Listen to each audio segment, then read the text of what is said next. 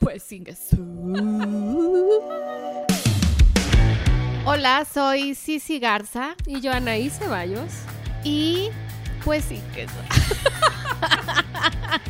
pues sin el podcast. Hola. Hola, hola. ¿Cómo estás, Anaís? Muy bien, ¿y tú? Bien también. No es cierto, no estoy bien. Ya estoy harta de, siempre decir bien. Estoy a gusto, estoy relajada y estoy emocionada porque vamos a grabar un podcast más, un episodio más. Y el día de hoy vamos a platicar, después de darle muchas vueltas, porque temas hay demasiados para aventar para arriba, luego planeamos uno y luego nos echamos para atrás porque es, son temas que nos podemos balconear demasiado. Eventualmente los, los platicaremos, pero decidimos que el día de hoy vamos a platicar de la relación que tenemos. Vamos a hablar de nuestras experiencias y ya si a ustedes les resuena, pues qué padrísimo, porque al final de cuentas esto es lo que queremos compartir, ¿no? Cómo nos da en la feria. En el tema de ser mamás, específicamente la comunicación que tenemos con los hijos. Eh, y la pregunta es, ¿ser su amiga? ¿Ser su mamá? ¿Soy su amiga? ¿Soy su mamá? ¿Soy las dos? Y en lo personal, yo voy a hablar desde un punto de vista donde tengo a una casi adolescente, preadolescente de 11 años, un niño de 8 y una niña de 5. Entonces está variado. Y luego un entrando ya en la casi menopausia. Entonces esto está muy, va a estar muy divertido. este, yo tengo dos hijos chiquitos. La niña tiene dos y el niño tiene cinco. Pero gracias a mi profesión, pues tengo experiencia tratando adolescentes, he dado terapia a niños, a papás. Entonces, pues ahí les comparto un poquito de lo que la teoría, poquita que he estudiado y que se me ha quedado en mi memoria, me dice, más mis experiencias de mamá que no tienen nada que ver con la teoría y como perdemos la paciencia o nos agarran en curva con las preguntas. Y digo, sí les vamos a ir compartiendo mucho de nuestras experiencias también como hijas, de cómo nos gustaría, no enmendar lo que hicieron mal nuestros papás, pero sí como a lo mejor nos hubiera gustado tener un canal de comunicación más abierto, que no quiere decir que no tenemos buena comunicación con nuestros papás, pero sí antes había, desde mi punto de vista, más tabús o un poco menos de apertura, porque la línea de la de la figura de autoridad estaba muy marcada y entonces era como una falta de respeto cuestionar, una falta de respeto eh, atreverte a, a decir lo contrario o a decir algo que estaba mal visto para tu edad o si tenías curiosidad, pues no te acercabas con tus papás, sino con tus amigos, antes que no, a nosotras no nos tocó que hubiera internet, ¿no? Entonces, había enciclopedias o había películas, entonces ya podremos ir contándoles cómo nos fue a nosotros, pero aparte qué creemos que hemos aprendido, qué nos gustaría hacer, porque sí, sí ya está en esa puerta abriéndose de, la adolescencia con su hija. Entonces, quisimos tocar el tema así en general, porque, porque irnos hacia algo súper particular, de todas formas, nos iba a hacer tocar todo el tema. O sea, si si tocábamos el tema específico del, no sé, la sexualidad o el desarrollo físico, pues no podíamos dejar de lado desde chiquitos cómo hemos ido educándolos, el, cómo hablamos con ellos de su cuerpo, de la privacidad, de respetar a los demás. Entonces, por eso elegimos este tema y esperemos que lo disfruten. Ahorita que dijiste el... Como que en mi mente sí, vamos a hablar de cómo lo estamos haciendo con los hijos, pero claro, tienes razones, irte para atrás. Y en lo personal, ahorita que dices eso, mi mamá tuvo una manera, la verdad, muy padre de, de relacionarse conmigo, porque era una mezcla entre amiga y mamá.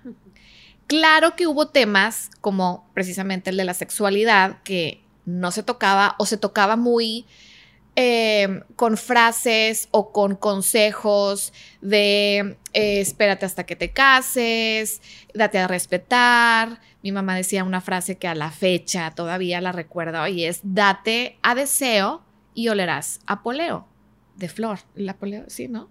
¿No? ¿De dónde es el no sé. ¿Polen? Polen, poleo. Date a ver a cada rato y olerás a caca de gato. Entonces el mensaje era, no andes de prontona porque el chavo se va a hartar de que, ah, pues ahí está, ahí está, ahí está. Y si te das a desear, y la verdad es que no es un gran consejo porque luego puedes crear muchos issues, evidentemente, en, alguien, pero pues es, como la ley muy humana y de cazador. O sea, si el venado te lo ponen enfrente, pues el cazador es como, ay, no, batallé. Pero si lo ando cazando es más emocionante. Mucha sabiduría, pero bueno, yo, yo la percibí y la, la apliqué de otra manera. Pero fuera de eso, de que no había tanta, tanto tema o tanta plática acerca de la sexualidad, platicaba mucho con mi mamá. Obviamente en la adolescencia, ella a la fecha me recuerda que yo era así como me, me recogía a la escuela y ¿cómo te fue? Bien. Y no decía nada. Y en ese momento no había celulares. O sea, era voltear a la ventana, ver, para afuera y no hacerle caso. O ponerte tus Walkman y play al cassette y, y no escucharla. Pero después ya que vas como medio saliendo de la adolescencia, casi, casi, empezamos a hacer una relación muy padre. Eso y también de niña, ¿no? Me la pasaba pegada con ella, hablábamos mucho, me preguntaba de mis novios. De repente yo pecaba, entre comillas, de contarle todo cuando me había enojado con un novio y ella era mi confidente y me escuchaba y me daba consejos, pero el, rollo era que cuando luego me contentaba con el novio, pues mi mamá se seguía enojada con el novio, me contaste todo esto y ahora te conté, sabes, como, como una amiga. Pero, pero viéndolo hacia atrás, la verdad es que platicábamos de todo y hablábamos de todo, a excepción de, del sexo. Y me da gusto recordar eso, ¿eh? como que ahorita me trajiste sí, como que lo ves en positivo. Sí. Que dices, ay, he tenido una buena relación con mi mamá. Sí, sí, sí. Y ya que retomaste, o sea, pasó la adolescencia y retomaste tu comunicación otra vez con tu mamá, ya no le volteabas la cara ni le decías bien nada más. Y eso ha seguido. O sea, tú tienes una muy buena relación. Tengo una muy buena comunicación. Luego eh, pasó que, obviamente, estaba el factor miedo. El factor miedo. Eh, típico de cuando empiezas a tomar que no le quieres decir, empiezas a fumar y no le quieres decir. Ahí sí era mi mamá, ¿no? Ahí no era mi amiga. O sea, platicábamos de muchas cosas, pero ya con eh, con, hábitos, entre comillas, malosos o de rebeldía, no lo decía porque ya la había con mi mamá de que me va a regañar. Y sí, o sea, ella estaba en contra de que tomara, de que fumara y por eso lo hacía escondidas. Pasa el tiempo, me caso, tengo hijos y ya llega un punto en el que yo no sé qué pasó, que sigue siendo mi mamá, pero ya la veo también más como una hermana y entonces ya como que comprendo un poquito, porque obviamente no se va a comparar, ella tiene muchos años más de sabiduría, pero comprendo un poco ya desde el otro lado de la trinchera de ser mamá. Es que también ella se pone, o sea, ella ya te ve como una mujer, aunque las madres siempre vamos a ver a los hijos como nuestros hijos, pero ya te ve ejerciendo tu vida adulta, tu matrimonio, digo, ahorita que decías que le compartías lo de los pleitos con los novios no sé si lo haces porque eso es algo que nunca hemos platicado, pero me imagino que no le cuentas mucho de cuando te enojas con tu esposo, porque ya de adultas vamos entendiendo eso. Las parejas tenemos desacuerdos y hay veces que nos enojamos muy feo, pero sí vamos aprendiendo con los años que si tú le compartes a tu gente más cercana lo que te dijo ofendido o lo que te hizo sentir muy feo y que tú estabas al borde de una crisis porque estás mal con tu esposo, si tú compartes eso, no que no lo puedas hablar, pero si te la pasas quejándote de tu relación, sí corres el riesgo de de que la gente en tu entorno cercano ya no acepte tu relación tanto. Y, entonces pierdes ese poderlos invitar a tu casa o que tu mamá le hiciera Te sientes juzgada, etcétera. Independientemente que tu relación de pareja sea buena, siempre va a haber problemas. Entonces, ya de adulta vas como eligiendo qué compartes con quién. Claro. Y tienes ciertas amigas a las que sabes que no le van a agarrar mala leche a tu marido. Que son neutras, que te van a dar como consejo, te van a escuchar, pero fuera de ahí no es como que... Sí, o no, o no se van a poner solo de tu lado, van a pensar también en él y decir, bueno, pues dale chance, espérate tantito, no sé. Esas amigas son, son bien chidas, oigas. Oigan, neta, neta, encuéntrense de esas. Valórenlas. Valórenlas. Yo aquí tengo una enfrente. Gracias, amiga. Pero sí, o sea, te escuchaba y digo, qué padre. En mi caso también, yo siempre fui cercana con mi mamá y con mi papá también, que a lo mejor eso ha sido un poco distinto en nuestra crianza porque tu relación con tu papá era diferente, no mala. Ahí sí era más de papá hija, pero no papá educador. Mi mamá era la que se encargaba. Era del papá eh, apapachador. apapachador, sí. Sí, en mi caso sí, mi papá sí se involucró mucho en la crianza, no era tan tradicional para la época, ¿no? O sea, él estaba mucho ahí, nos leía mucho, jugaba, me peinaba, o sea, sí era muy involucrado. Entonces yo con los dos desarrollé muy buena comunicación toda mi infancia y en la adolescencia que yo sí fui súper rebelde, ahí me peleaba más con mi mamá que con mi papá. También tuvo que ver que nos mudamos un tiempo para acá, para Monterrey, y mi papá no estaba mucho, entonces con mayor razón. O sea, yo confiaba en mi papá y a mi mamá no le decía nada. Y eso sí duró, pues no sé, unos 10 años. O sea, a mí sí me duró mucho mi crisis de adolescencia y mi mamá tuvo que aguantar mucho vara. Es que tu crisis fue, fue más rebelde de... Mm, eh, Está tratando de encontrar un término, un término no ofensivo. No ofensivo. sí, fue muy de, de mandarlos a volar, para no decir más feo. O sea, como que yo voy a hacer lo que yo quiera y todo lo que esté mal para ustedes. Yo buscaba, haz de cuenta, sí, a mí siempre me gustó estudiar, yo ahí no quería estudiar porque no voy a hacer lo que ustedes quieren que haga. Yo era rebelde más de, eh, no, no me dejaban dormir en casa de, amigas. Digo, ya de más grande sí, pero de, de adolescente y así no. Pero cuando tocaba que había una idita a un bar, a un antro, era fumar ahí y tipo no se daba cuenta. Era, era esa era mi rebeldía, no, nunca fue de no llegó a dormir. Pero a final de cuentas es muy parecida porque yo también fumaba, nada más que yo me iba al extremo de me fumo una cajetilla diaria. Y yo tenía asma, ¿no? De chiquita, entonces para mis papás era de que, ¿cómo estás fumando? así o sea, yo me, me, iba al extremo, pero a final de cuentas es la misma, es ¿qué hago para sacudirles la vida? Y claro, también... Bueno, ¿y eso es normal? Sí, sí, es, no, es no en todo, o sea, cada quien tiene un grado diferente, pero todos en la adolescencia pasamos por esa rebeldía de sacudir otra vez a los papás como cuando nacemos, ¿no? Que es les volteas la vida. Pero tiene mucho que ver la historia de cada familia y cómo, cómo lo percibe cada quien. Y entonces en mi caso, ya que pasó, o sea, cuando yo ya me convertí en adulta y dije, ya no tengo por qué estarme peleando con mis papás, no lo necesito, ya no me está sirviendo de nada, pues volví a, volví a ser la que siempre fui, volví a ser la que le gustaba estudiar, la que investigaba, la que me acercaba, o sea, como que mi confianza hacia mis papás nunca se quebró, más bien era como que quiero ser mala, aunque y no me salía y buscaba de otra forma. Y con quiero ser mala me refiero a hacer lo que ellos no quisieran, no en hacerle daño a los demás. Y digo, mi adolescencia es un ejemplo así como de libro de texto, pero hay muchos adolescentes que no son tan rebeldes, que no se ven así como... Vaya, tú puedes decir, son tranquilos, pero de todas formas hace ciertas cosas. Por ejemplo, tú cuentas que tenías novios y le contabas a tu mamá. Yo tuve muy pocos novios así informales y mis papás ni en cuenta. O sea, sí se imaginaba novio, pero yo les decía, claro que no, o sea, yo con él no, aunque sí hubiéramos sido novios, entre comillas, porque durábamos meses, o sea, no era, era yo, Yo le contaba literal, era no nada más los novios, era también el, me gusta este fulanito, me volteó a ver, entonces yo hice, yo todo, todo le contaba desde que llegaba al 15 años, ¿cómo te fue, mijita? ¿Bailaste? No, no me sacaron a bailar, mamá. todo, todo, todo, todo, todo le contaba eh, obviamente de ese tema, ¿no? Ya que tenía novios y empezaba a ver así como eh, momentos, acercamientos. y momentos así como más, más eh, cachondones, pues obviamente eso no le decía. Pero está muy padre porque le tenías la confianza y por ejemplo yo en ese sentido no, pero hablando a lo mejor de mi cuerpo sí. O sea, yo lo que veo padre, por ejemplo con nuestras historias tan distintas, es que las dos estamos buscando eh, criar a nuestros hijos parecido en el sentido en el que no nos tengan miedo, no nos vean escandalizarnos cuando nos digan algo grueso, porque sí en la adolescencia pasan cosas grandes, o sea, ahí generalmente tendremos amigas que pasen por tragedias o amigos, por ejemplo, yo tuve una amiga en la prepa que se embarazó y tiene a su hija y todo, entonces cosas que no es que sean malas, pero que ya repercuten en tu vida a largo plazo y en la adolescencia a muchas personas nos pasan.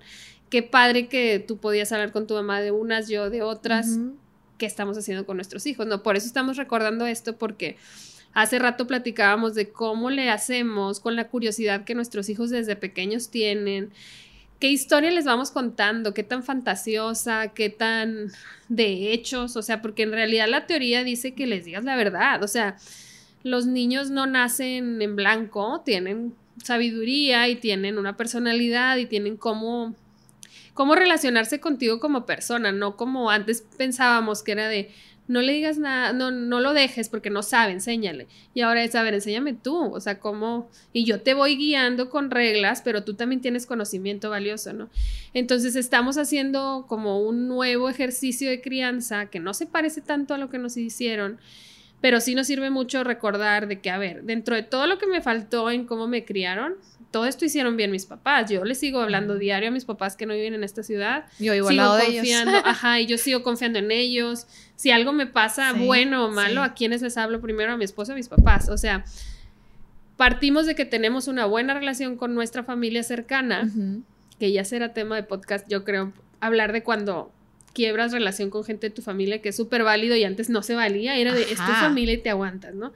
Pero aquí hablando directamente de los papás, todo lo que sí hicieron bien, nosotras lo queremos como atesorar y, perpetuar con nuestros hijos, pero todo lo que sentimos que faltó, que concretamente tiene mucho que ver con el cuerpo, la sexualidad y los tabús, porque antes la moral, no que nos hiciera daño, es necesaria, y la privacidad y el pudor, no digo que esté mal, pero ahí perdíamos mucha información valiosa desde mi punto de vista y acabábamos teniendo mitos, o sea, aprendíamos sobre sexualidad con los amigos o ahora pues en el internet o así y aprendes cosas que no son o, que te imaginas o tienes expectativas bien irrealistas de, de que, ay, seguro es así bien romántico y no es así. Entonces, creo que estamos tratando de hacer una mezcla, ¿no? De lo que se nos hace bien cool de lo de ahora, de poder hablar sin tabús del cuerpo, pero sí sosteniendo, así como decías lo del dicho de tu mamá, tú no les vas a decir eso a tus hijos, me imagino, o a tus hijas en particular siendo mujeres, pero sí te gusta el mensaje de tampoco que te valga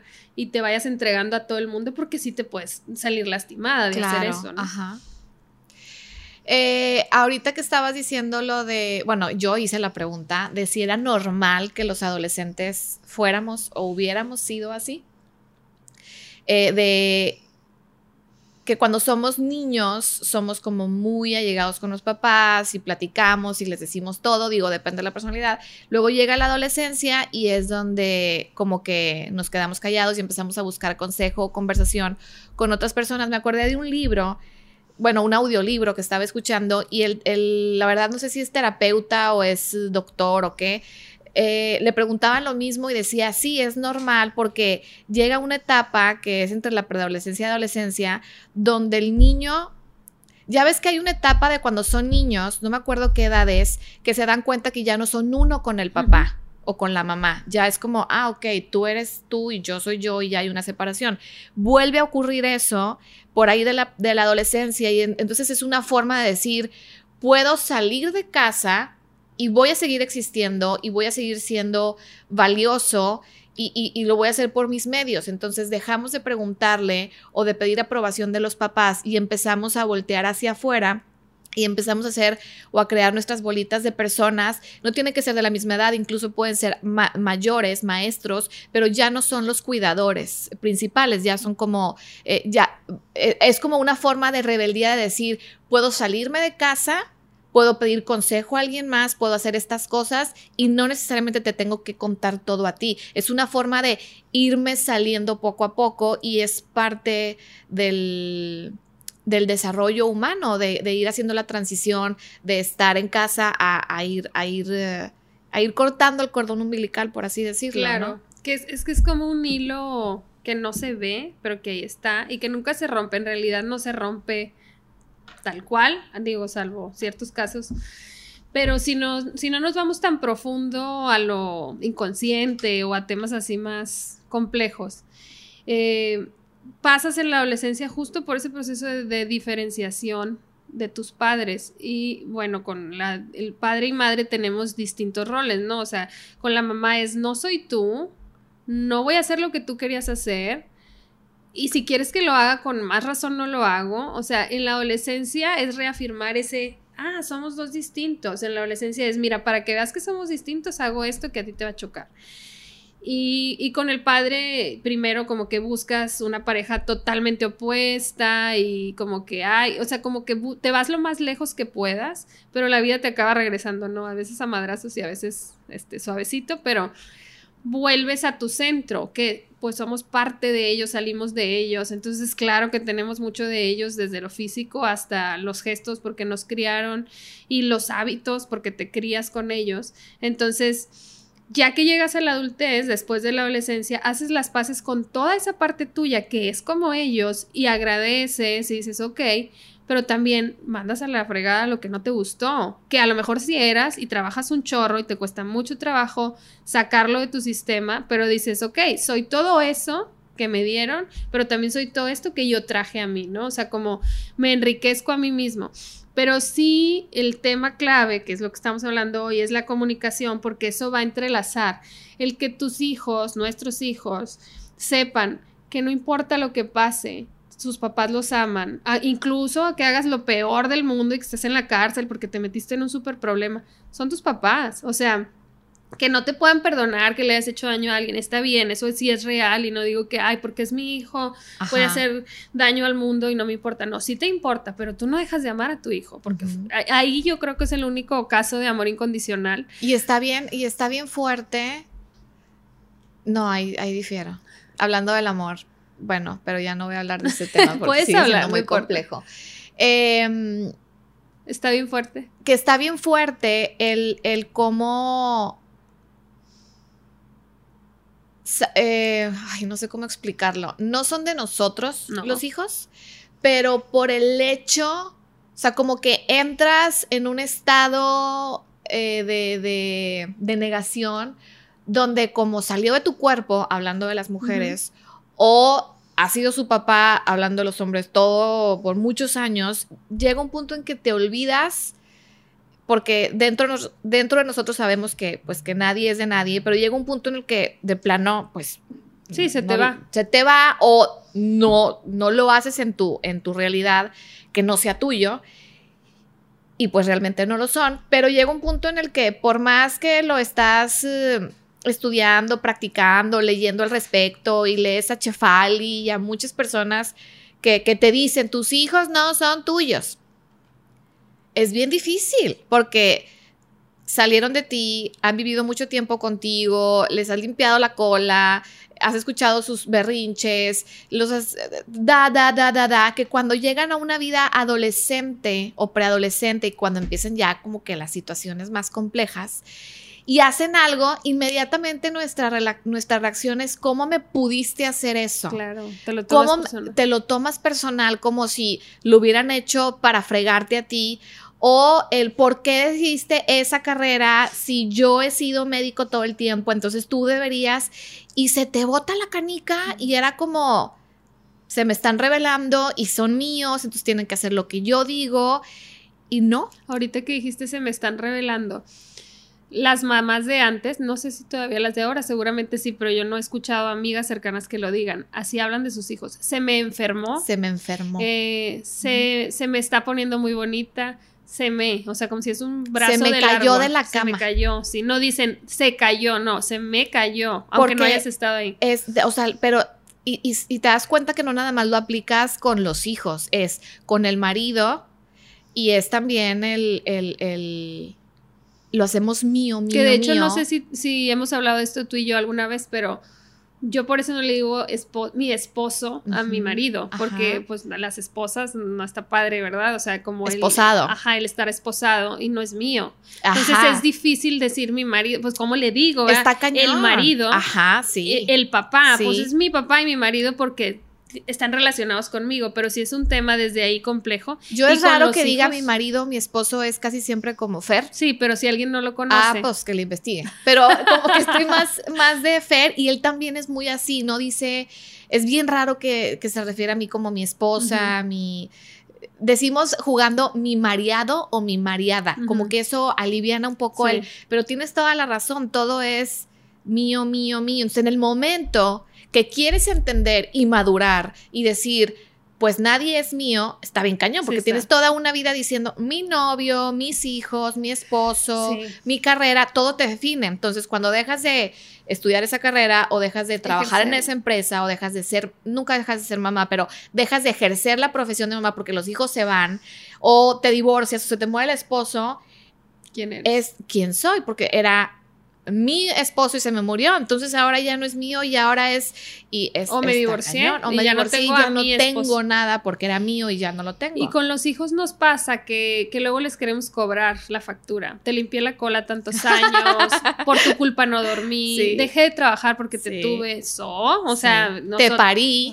y yo te lo pedí. Entonces, en la adolescencia es cuando el hijo tiene chance de reclamar de, a ver, mamá, que te haya dolido mucho el parto no es mi problema, que te hayas enfermado, que hayas engordado o sea, gracias, digo, chido, ¿verdad? Me hiciste vivir, pero no lo voy a pagar. O sea, yo no vengo a enmendar lo tuyo, ¿no? Entonces, por eso se nos olvida cuando empieza la adolescencia que lo que está pasando con nuestros hijos es que están construyendo su vida, que están descubriendo quiénes son, porque ya tienen un poder de decisión mayor, ya tienen una madurez un poco más grande, ya tienen como definida su personalidad, o sea, ya tienen derecho a que antes no les dábamos derecho. Yo creo que eso es algo muy importante que hemos hecho con las nuevas generaciones. Ahora los niños chiquitos ya los vemos como personas, ya no como cállate, estás chiquito. Entonces, eso nos ayuda a ir alivianando lo que va a pasar en la adolescencia. No te asegura nada, pero sí te ayuda a que los niños tienen voz desde que aprenden a hablar. Claro. ¿Te gusta o no te gusta? No te lo comas. Tú pregúntale a alguien de la generación pasada y te dice, ¿se lo come o se lo come? Y ahora es, porque eso no se lo va a comer. O sea, a mí ponme unos nopales, desde niña no me gustan.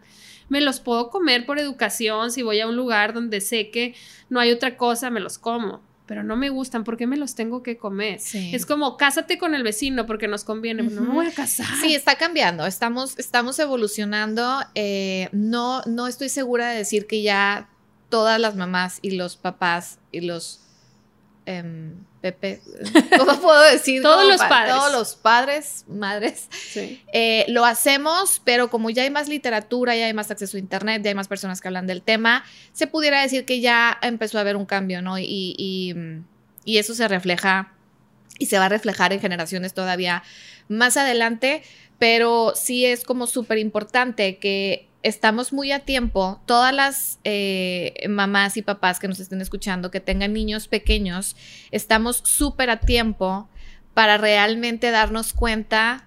Una cosa es sí, los vas a educar y todo. Vamos a enfocarnos en nosotros, en, en, comenzar a comprender y a practicar el hecho de que los hijos no son de nosotros, no son una extensión de nosotros, son, llegaron a través de nosotros, pero son personas totalmente, eh, son almas eh, y, personalidades totalmente distintas, ¿no? Eso no quiere decir que te vas a deslindar y es justificación para que ya no los peles y no los eduques, pero la verdad es bien sano darte cuenta y a veces a lo mejor puede ser un poco doloroso para algunas mamás y papás decir, ¿cómo? Entonces él va a decidir qué va a estudiar, él va a decidir qué va a comer, obviamente si quiere comer todos los días frutilupis en la mañana y tú estás bien, pues chido, pero si no estás de acuerdo y sabes que a lo mejor es mucho azúcar, bueno, pues llegas a un punto y negocias, pero hay que dejar de exigir solo por exigir y realmente escucharlos y, no porque están chiquitos, no, no tienen voz, o sea, es escuchar lo que, lo que quieren decir, no romperles el, el espíritu de tan pequeños y, como dice Chefali, es, es, yo creo que ese es, la, ese es la, el primer aprendizaje que debemos de tener los, los padres, entender que no son de nosotros y que, y que ya comprendiendo eso, ya como que lo demás puede llegar a ser un poquito más fácil.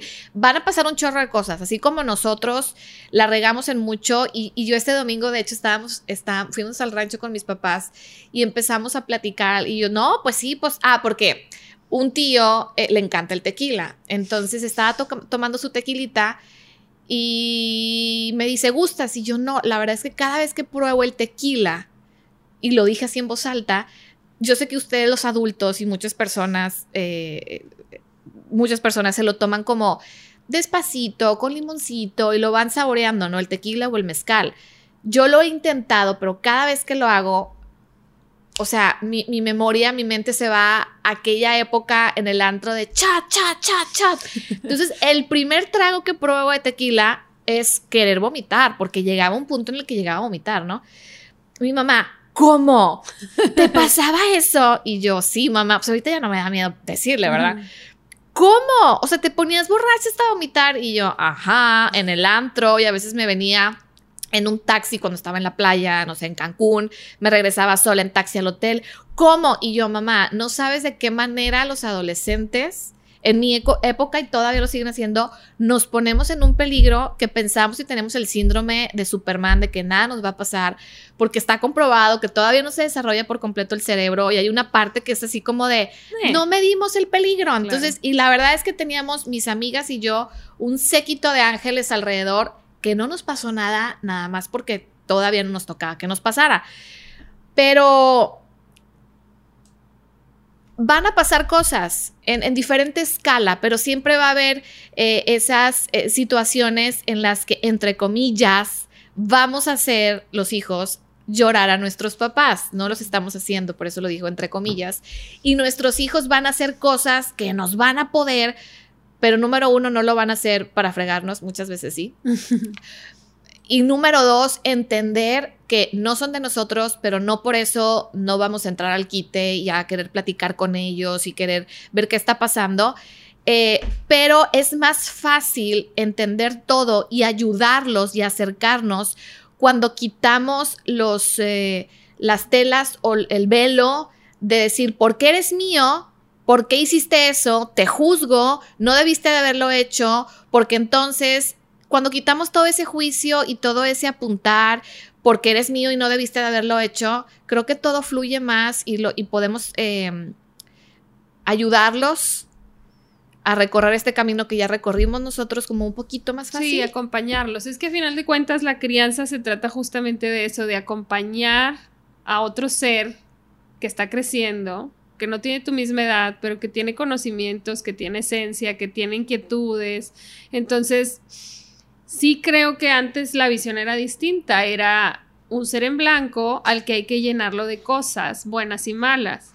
Y con esto no estoy diciendo que no les vamos a poner reglas, que no va a haber rutina, que no va a haber consecuencias para sus malos actos o cuando lastimen a alguien. Pero sí vemos distinto la crianza, sí sabemos que nos enseñan cosas, que nos espejean cosas.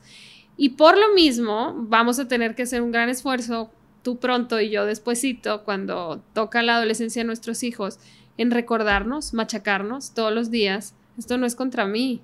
Ella necesita o él necesita llevarme la contra para encontrarse, para diferenciarse de mí. Es lo mismo que pasa en los dos años, que hacen mucho berrinche y se rebelan a todo y son ilógicos, súper ilógicos, de que dame el vaso rojo y se lo das, quiero el verde. Es lo mismo el adolescente, dame carro y se lo das, quiero patineta, ¿por qué me diste carro? Nunca claro. me lo... Entonces, recordar, ese es el, es el mismo ser que conozco desde hace 15 años, está encontrando otras formas de expresarse, no me está queriendo dar en la madre, aunque crea que sí, pero no, se trata de él, se trata de su crecimiento. Y hace rato que estabas hablando, no sé en qué momento, pero me vino a la mente que esto aplica igual para quien no tiene hijos, porque hay gente que no tiene hijos, pero tiene unas relaciones de pareja tan tortuosas porque quiere que su pareja sea de él o de ella, porque tú no sales sin mí, no gastas dinero sin que yo lo apruebe, no hables con nadie si no me dices antes. Tú no decides qué cuadro cuelgas en la sala, me tienes que preguntar. Y es de, de hombre a mujer y de mujer a hombre hay ciertos patrones y ciertos lugares donde es más común el machismo, etcétera, pero en realidad la relación y la comunicación es parecida, tengas o no tengas hijos. O las relaciones donde te, haya o no haya hijos, el, el, el, ver al esposo como el hijo. Ah, sí, también. O al ver a la esposa como la mamá, o, o, o viceversa, ¿no?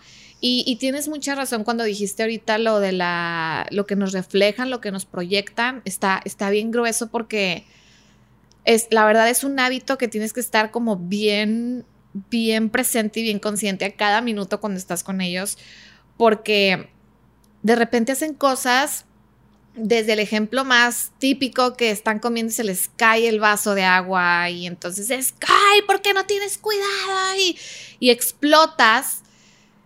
Y, y, y, para muchas personas es, pues es que sí debe explotar, tiene que tener más cuidado, porque entonces en la vida y, y, te sacas puras babosadas, ¿no? Como para justificar tu enojo. Pero realmente si te sientas a analizar y observas al hijo, y te acuerdas que en, en el podcast pasado dije que hay un ejercicio muy, muy divertido que es cuando vas a apuntar y vas a juzgar a alguien, pongas tu cara en esa cara. Uh -huh. Lo hago yo con los hijos. Entonces, por ejemplo, Fer y Jos chocan mucho chocan mucho porque son muy parecidos. Chocan te refieres a que discuten. No, eh, que discutan, porque no discuten, tiene ocho años eh, Jos, pero Jos hace cosas que a Fer, haz de cuenta, lo triggerean inmediatamente. Entonces yo como que le digo, oye, ¿te das cuenta de esto y por esto y esto y esto? Ah, no, pues sí, y se ríe, Fer. Porque claro, y a mí, yo con Maya, o sea, hay cosas que hace que yo, pero, o sea, en el momento siento el corajito. Antes sí se lo externaba a ella inmediatamente. Ahora siento la emoción del coraje o de la tristeza, respiro hondo, no le digo nada a ella, cuido mucho mi lenguaje eh, eh, no verbal y digo, ¿por qué me chocó tanto esto? Ah, pues por esto. Y entonces como que le bajo dos rayitas y quito, llega la, el aprendizaje hacia ella si necesita un aprendizaje, pero ya no lo estoy haciendo desde un lugar conectado a mi historia o a mi proyección. Entonces, no sé, se tira el vaso de agua o de leche y si, y si los, y si toda la gente de la mesa salta y se enoja, bueno, pues evidentemente a lo mejor pues era veneno el que se cayó, no sé, les iba a afectar. Pero si fue agua y solo el papá o la mamá y soltó y se enojó, saltó y se enojó y la otra persona, el otro papá, la mamá o el tío, o los amigos o los, o los hermanitos no reaccionaron, es, a ver, ¿por qué a ti te está pudiendo tanto? Pues a lo mejor de chiquito se te caían a ti las cosas y te ponían una santa madriza, que entonces lo ves, lo proyectas, te conectas y ¡fum! ¿No? Entonces también está padre hacer ese ejercicio reconocer qué es lo que nos triguea, qué, por, qué, por qué tenemos esas batallas con un, y luego aparte es como, tienes tres hijos, bueno, en lo personal, y cada uno tiene una personalidad diferente, y, con cada uno te conectas diferente. Es, es como muy retador, pero a la vez es muy divertido.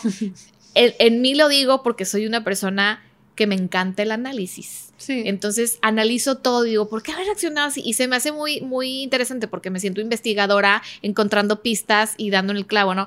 Pero de repente si hay personas que dicen, no, o sea, es que no, no puedo, hace esto y me enojo y, y, él tiene la culpa y tiene que hacer así. Entonces ya como que lo queremos hacer a la fuerza y queremos... Eh, sí. Es cuando batallas más Controlar porque te atoras. O sea, te atoras en un tema de que pero ahorita que lo hablas, yo sigo pensando, lo mismo pasa en las relaciones de pareja. O sea, te, o con las amigas, o con quien sea, cualquier relación con alguien que te importe. Porque te despierta muchas cosas, porque estás como, ¿por qué me estás haciendo esto a mí? Y es, a ver, no te lo estoy haciendo a ti, lo estoy haciendo y a ti te está afectando. Nos podemos sentar a platicar por qué. Con los niños es cuestión de irles enseñando. Y ahorita que decías lo del vaso, en la crianza respetuosa y la disciplina positiva, vamos aprendiendo quienes estudiamos el tema que hay ciertas cosas no negociables, pero son bien poquitas. Tienen que ver con seguridad. O sea, no le vas a dar cacahuates a un niño de un año porque se puede ahogar. Hay quien se los da y se respeta. Cada quien, pues hay niños que mastican muy bien desde muy chiquitos. Pero no, o salchichas o así, cosas que se les pueden atorar, ¿no? La silla, el autoasiento del carro en ciudades, sobre todo, en todos lados, pero en las ciudades como Monterrey, pues no es negociable. Tienen que ir amarrados porque no, pues es muy peligroso no sé, que no se bañen nunca en la vida, pues no, no es saludable, que no coman en todo el día por un mes, pues no se puede. Hay ciertas cosas que ni modo, mijito, lo tienes que hacer. pues sí, claro. O sea, pero porque son de supervivencia, o se pueden morir.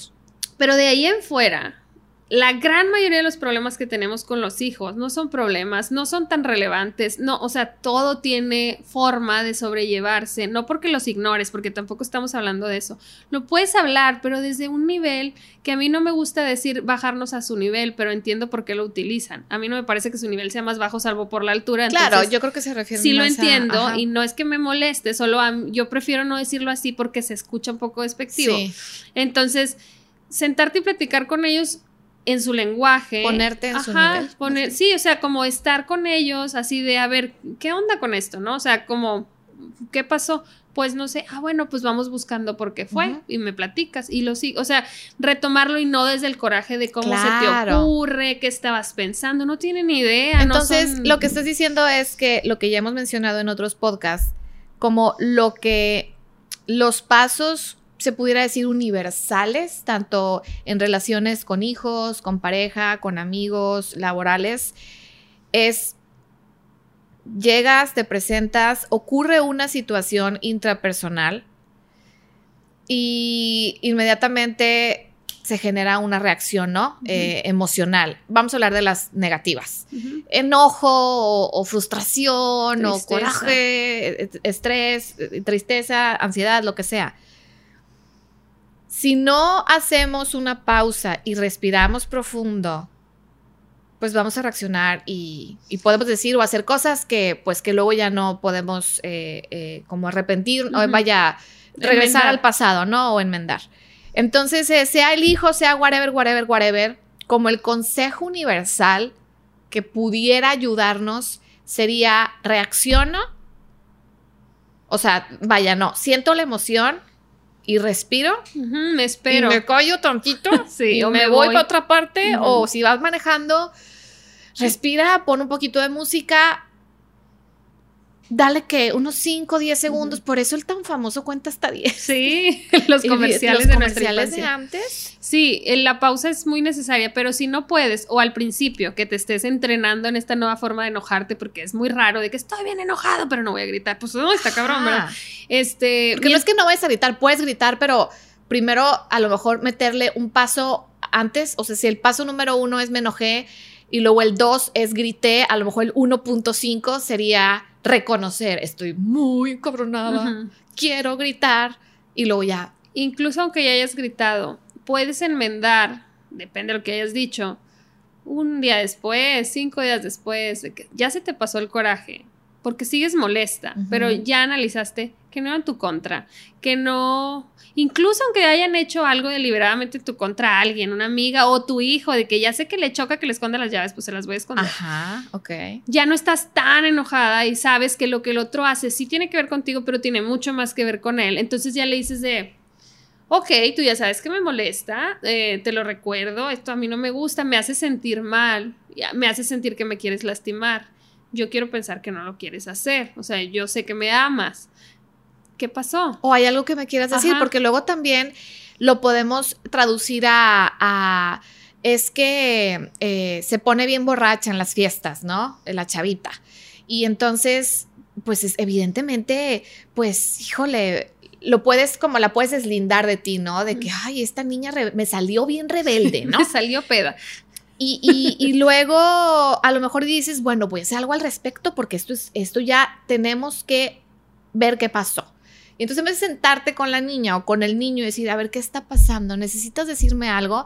Es terapia. A ver, WhatsApp, recomiéndenme un buen terapeuta y llevas a la niña y la pones ahí. Y aquí tú me vas a dar la razón de cuántos papás no llevaban a los niños o adolescentes a tu terapia y cuando tú les decías, oiga señor, pero ¿cuándo lo puedo ver a usted? O a usted?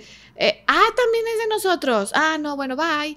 Y, y bye. Y, tú pregúntale a las maestras de preescolar, de primaria, secundaria, prepa, universidad incluso, porque en las universidades todavía hay muchas mamás que tratan a los hijos como chiquitos y los llevan y los traen. No estoy criticando, solo expongo el caso, ¿no? De que hay mamás que protegen a los hijos. Una observación. No, no, es una descripción. No, hasta ya casados, amiga. Entonces, eh, a quien le preguntes que trabaja con alumnos o con grupos, te va, te va a decir, o sea, batallamos más. Yo cuando he estado trabajando con, como, con niños o con adolescentes, batallamos más con los papás que con los, con los niños, porque son más, entre comillas, moldeables, porque están más abiertos, no porque estén en blanco, pero están más abiertos, más receptivos, no, no están a la defensiva. Todo o sea, porque saben de que, ok, me pongo borracho todos los días, sé que tengo que estar aquí porque pues algo está pasando, son receptivos, pero los papás nos ponemos en el rollo es de él. Estamos en una negación de nosotros no tenemos nada que ver. Y perdón, señor y señora. Pero sí, el adolescente generalmente es el síntoma familiar, este, que, que es como una muestra de lo que está sucediendo en su casa. Entonces, ya yéndonos a lo práctico, porque aquí podemos durar 40 días hablando, ¿verdad?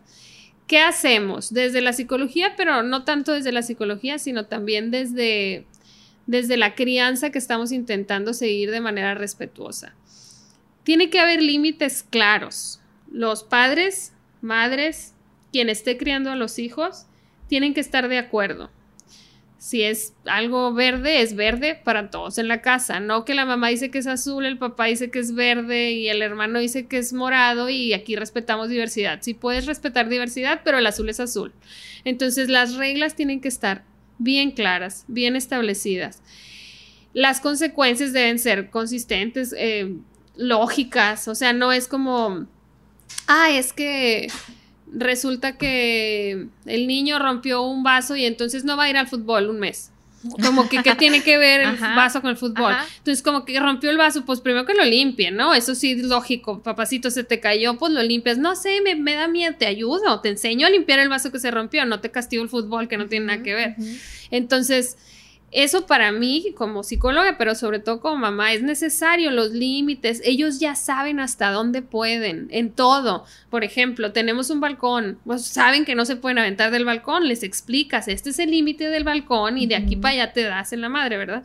Entonces, ese es como el inicio las bases y las reglas claras en la casa y en cualquier relación que tengas. Estos son mis límites, mi amor. De aquí si te sales, valió madre, no se puede. Yo no puedo seguir contigo si te sales de aquí. Yo, no porque sea el fin del mundo, pero a mí eso no, no puedo. Entonces, ya que tienes los límites, abres el canal de comunicación. Por ejemplo, en mi caso, yo sí te diría, a mí mis hijos me pueden decir, todo, lo que quieran. No me voy a espantar, no, claro, me va a doler que mi hijo sufra, me va a doler si está confundido y se siente mal y no duerme, voy a sufrir porque soy su mamá y me encantaría que no sufriera mucho. Pero en general, tener apertura. Habrá gente que dice, yo con este tema no puedo.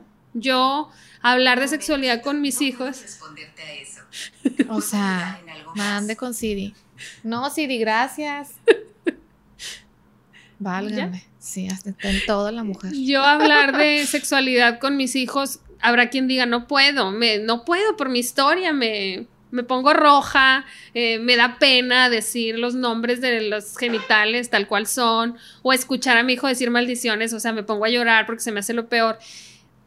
También hay que respetar que hay gente así y que no va a poder con todo. Bueno, hay cursos, tu esposo puede entrar al quite, pueden ir juntos a un taller, pero sí el involucrarse es bien importante. Eso de aventarlo para que lo arreglen no funciona. Y te digo también que es bien importante ser eh, como sentarte con tu esposo o esposa o tú solo o tu pareja o quien sea con la persona con la que estés compartiendo la paternidad, ¿no? La crianza. La crianza. Eh, el realmente saber qué te choca, qué te molesta, qué te puede, qué sí, qué no, las reglas de cada casa. ¿Por qué?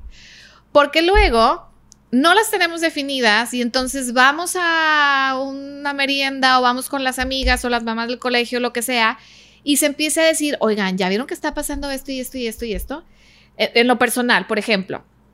Eh, que en la escuela donde están mis hijos se dice que en el salón tanto las niñas como los niños están diciendo, están hablando de muy malas palabras, ¿no?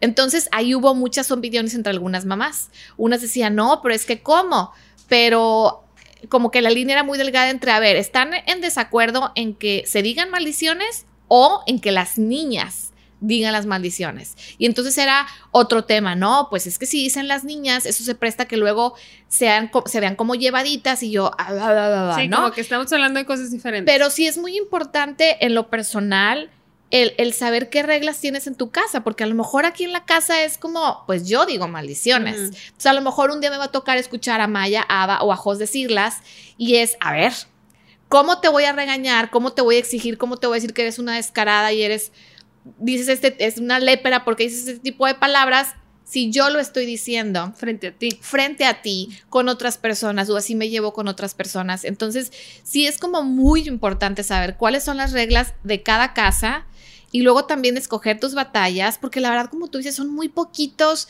las reglas que realmente importan y son relevantes y todo lo demás, nada más es el ego que es que está luchando con sus propias eh, diablos que tiene adentro de cuando era niña y demás. Y entonces, pues el legado va a seguir y va a seguir y va a seguir. Y entonces lo más seguro es que crezca el niño con muchos prejuicios y con muchas etiquetas. Y pues lo que queremos es como que sean libres. Sí, se trata de congruencia. Nosotras, por ejemplo, en lo personal hemos hecho cambios de lo que nos enseñaron con lo que aprendimos fuera y dijimos, a ver, como que esto no me cuadra, que me enseñaron que esto estaba mal, pero no está tan mal. Eh, pero eso es una opinión muy personal. Nosotras somos muy abiertas porque tenemos un estilo de vida distinto al de mucha gente. La gente que es más tradicional, que tiene sus ideas muy arraigadas, no estamos en contra de eso. Está perfecto. Puede ser súper tradicional, conservador, puedes no decir maldiciones. Aún así, tus hijos pueden o no tener libertad de ser ellos. Exacto. Aunque sean bien respetuosos, hablen perfecto y no sean maldicientos, que no tomen, que a lo mejor no vaya, nadie queremos que nuestros hijos sean malos, insulten al otro, atropellen a alguien en cualquier sentido, literal o, ¿cómo se dice? Figurado. O figurado. Sí, este, o sea, nadie queremos hijos que lastimen al otro. Y a lo mejor la gente que sea muy conservadora nos diga, pues no le des tanta libertad para que aprenda. Y yo creo que esa no es la solución, pero eso es muy a título personal. Lo que importa es el ejemplo. Entonces yo puedo ser muy mal hablada, pero no trato mal a los demás. Entonces, para mí eso es más importante. Eso es lo que yo les decía y les puse ejemplo. Los tatuajes, igual. El, el, los niños en ti y en mí están viendo a una mamá que, que, pues que tiene decoraciones en el cuerpo y que se pone tatuajes y dibujos y aretes y se pinta el pelo y demás.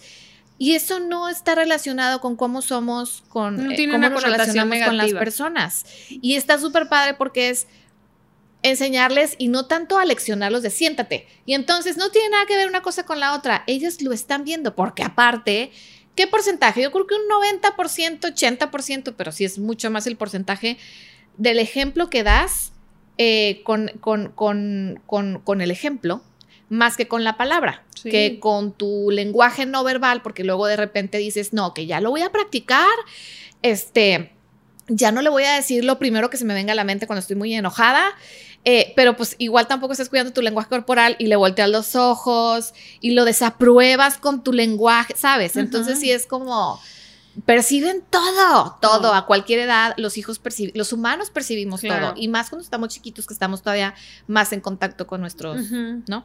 Entonces, es, es, yo creo que se reduce a algo de congruencia de lo que ven, así como dices, por ejemplo, el teléfono no lo soltamos, por lo menos yo, no sé tú cómo vayas en ese, en ese avance, pero con qué cara les dices que no está bien tener el teléfono en la mano, si tú lo tienes todo el tiempo en la mano, por más que trabajemos ahí, pero no importa, ahí está en tu mano, ¿no? Entonces, negocias y dices, ok, si yo tengo el teléfono, pues tú puedes ver la tele un rato, o sea, vas negociando, pero a lo que voy es que la base de confianza, había un escrito que no recuerdo si ya lo mencioné en alguno de los podcasts anteriores de cómo decirle a los niños que los amas siempre, aunque se porten mal. Ellos se sorprenden mucho cuando están muy pequeños. Te amo siempre y se te quedan viendo como que aunque, aunque haga travesuras, sí, aunque hagas travesuras, aunque rompa vasos, sí. O sea, como para ellos es muy esperanzador y muy, o sea, los llena mucho el saber que sus papás los aman incondicionalmente. Porque entonces, el día que rompen un vaso o chocan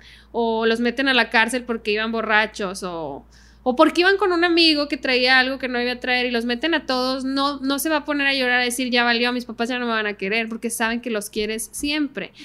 Eso, enseñado desde el inicio de su vida, les va a evitar muchos más problemas. No van a necesitar chocar un chorro, no van a necesitar dejarte de hablar, porque van a tener claro que el amor ahí está, que el canal existe, que la comunicación es real. Va a haber tropiezos, claro, pero tenemos ejemplos cercanos de amigos con hijos adolescentes, incluso yo tengo amigas con hijos ya adultos, casados o así, les ha ido muy bien en las adolescencias de sus hijos, porque ellas y ellos han estado ahí dispuestos y abiertos a aceptar. Lo que vengas a decirme, por más que me pueda sorprender, eres mi hijo. O sea, aquí estoy, está abierto.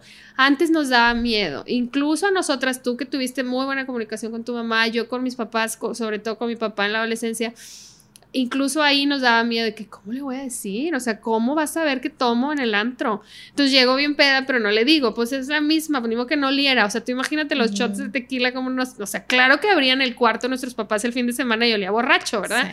Pero pues era el estilo de comunicación que se usaba antes era no digo nada, pero él ya sé que, o sea, yo ya sé que él sabe y él ya sabe que yo, o sea, era como, sabemos, igual la sexualidad, no se hablaba, pero pues claro que si tu hija tenía 23 y tenía novio hacía 5 años, pues era casi lógico que alguna experiencia iba a tener, no sabemos cuál. O mínimo curiosidad, o mínimo se estaba preparando para cuando se casara y ya sabía cosas, pero no decías nada.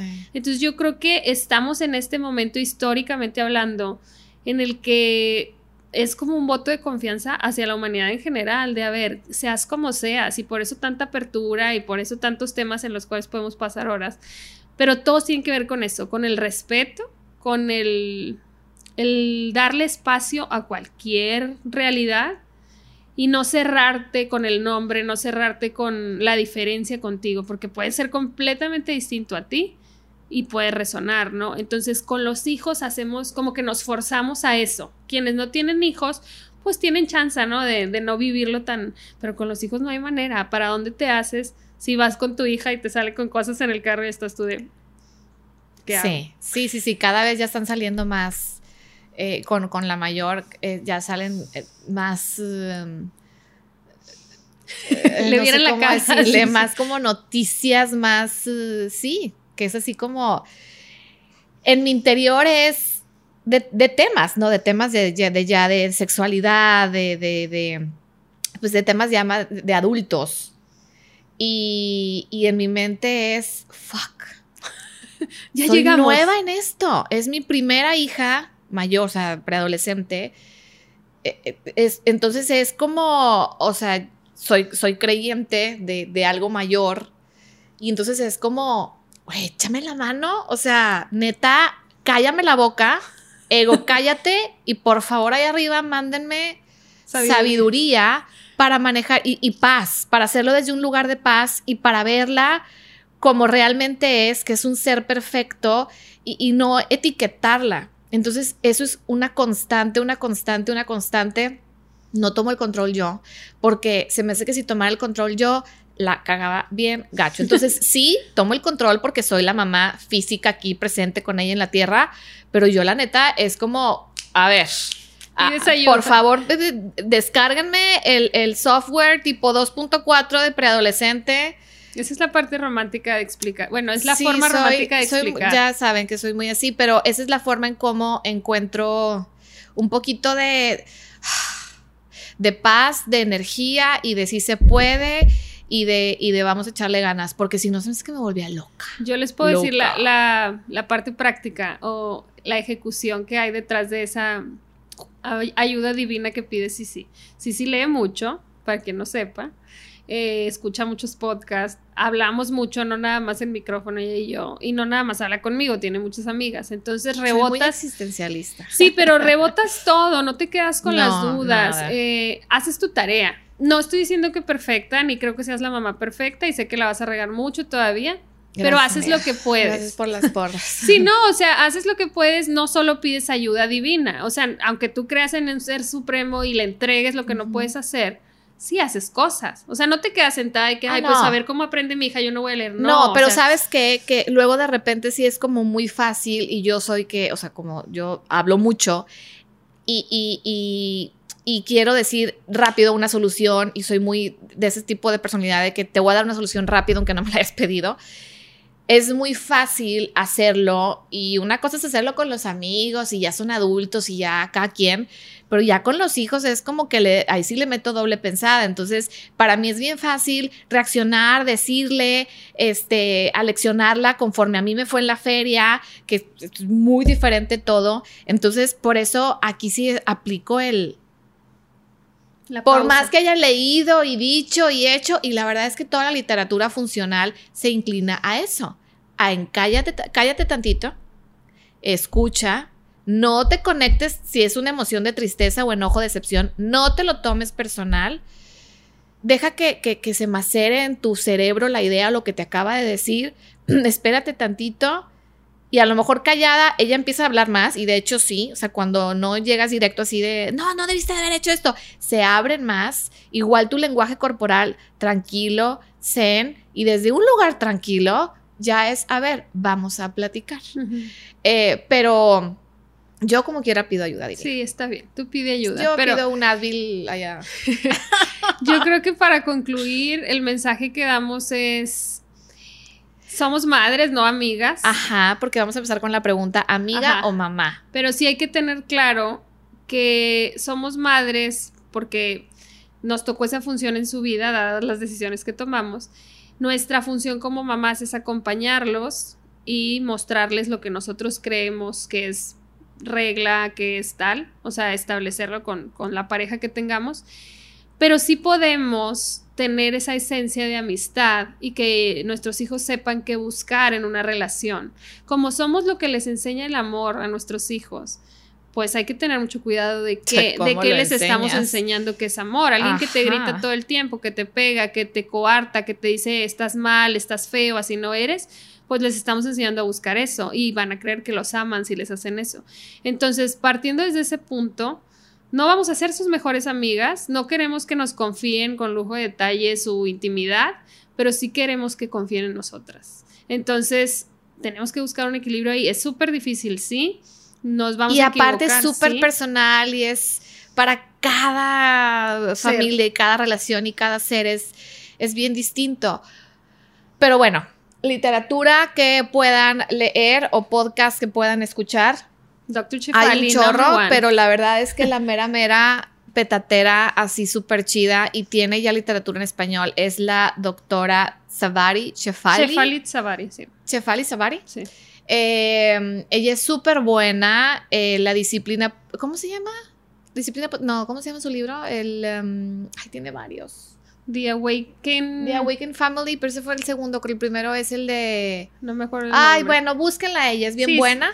Súper buena. Se los ponemos ahí cuando publiquemos el podcast. Ajá. También sigan eh, en español a Ciciali. Sí, Ciciali, Rivas. Es muy buena también. A Marisol, Marisol, Flores de Familia Viva. Hay eh, muchas cuentas eh, Marta Gerber y esta, ay, se me olvidó, pero ya se los dije ah, en otro, la de Novat Kids. Hay muchas cuentas y cuando quieran hacemos una onda así más de parenting ya como ABC, o sea, sí se puede. Tampoco queremos que el podcast se trate de crianza nada más, pero sí pensamos que este tema es importante. Estamos ahorita históricamente en un momento, pues, que está cambiando cosas, que, que tenemos que tomar riendas de, de, temas que antes podíamos deslindarnos y ahora ya no se puede. Entonces, sí que creemos que es importante ser humildes, aceptar que no sabemos todo, aceptar que la vamos a regar muchas veces y pausar, aprender a pausar, aprender a pedir perdón, aprender a decirles no sé. No tenemos que saber todo como papás, ni como parejas, ni como amigas. Oye, ¿cómo le hago? No sé. ¿Tú qué quisieras? Vamos a buscar juntos. Exactamente. ¿Y tú qué opinas? Y... Entonces, humildad, congruencia, pausa. Y, valora, y, que se crean que, que, son seres que valen, no porque están más chiquitos en estatura o en edad, quiere decir que, somos diferentes en sabiduría interna, estamos iguales todos, tengas un año, tengas 90, la, sabiduría interna el, el, es, es, todo la tenemos, es nada más, pues unos tenemos ya el camino más recorrido eh, podemos dar ese ejemplo, pero verlo así, ver cómo te estoy haciendo el caminito para que más o menos veas por dónde, pero si en el camino tú, en vez de pisar la piedra, la quieres saltar, sáltala. Claro. ¿No? Pero yo ya te recorrí, ya más o menos sé qué onda. Te puedo dar tips, pero no te obligo a que lo hagas tal cual como yo. Sí, como último consejo, si se le pudiera llamar así, yo diría, pongan mucha atención en qué escuela eh, están sus hijos. Si no encuentran una opción que resuene al 100 con ustedes, pues hagan ustedes esa chamba que les gustaría que la escuela les diera. Y yo lo digo porque estuvimos muchos años y todavía hay muchas escuelas que caen en la trampa de, de hacernos creer que el niño que tiene más habilidades es mejor cognitivamente hablando, que sabe más, que aprende más rápido, que, que perfecciona más cualquier cosa que le enseñaron.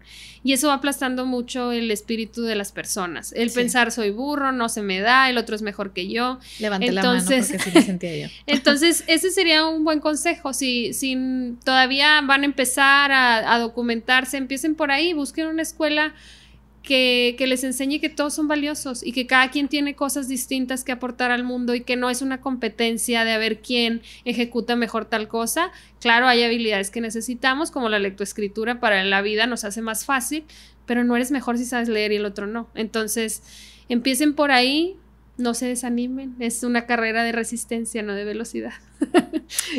Y ya, es todo. Muchas gracias por escucharnos. Si se fijaron que no nos interrumpimos en este episodio, les hicimos caso, no nos atropellamos. Aquí mi esposo, mi esposo, mi esposo, mi esposo, Fer, que acaba de bajar, dijo que Jay, porque nos hizo también la observación que, que está bien padre, pero que nos atropellamos mucho. Y es que así somos, ¿verdad? Así somos, pero estamos haciendo un esfuerzo para que la idea valiosa que está diciendo una o la otra se complete. Sea escuchada. Entonces síganos dando sus opiniones, sus sugerencias de temas. Tenemos mil en la mente, pero preferimos que sean los que ustedes resuenan con ellos. Entonces síganos mandando mensajitos, síganos escuchando si es que les gusta. Compartan el, el, el, el, podcast. Sí, y nos escuchamos muy pronto. Bye.